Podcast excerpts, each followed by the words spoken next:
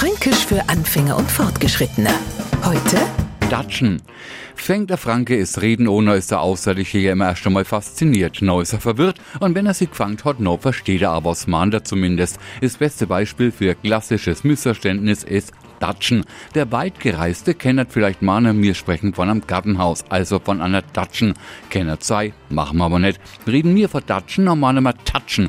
Das HDD habe ich jetzt bloß zur Erklärung braucht. Ich hab's wieder weggelegt und fass an immer O. Ich mag ja auch nicht alles O Datschen.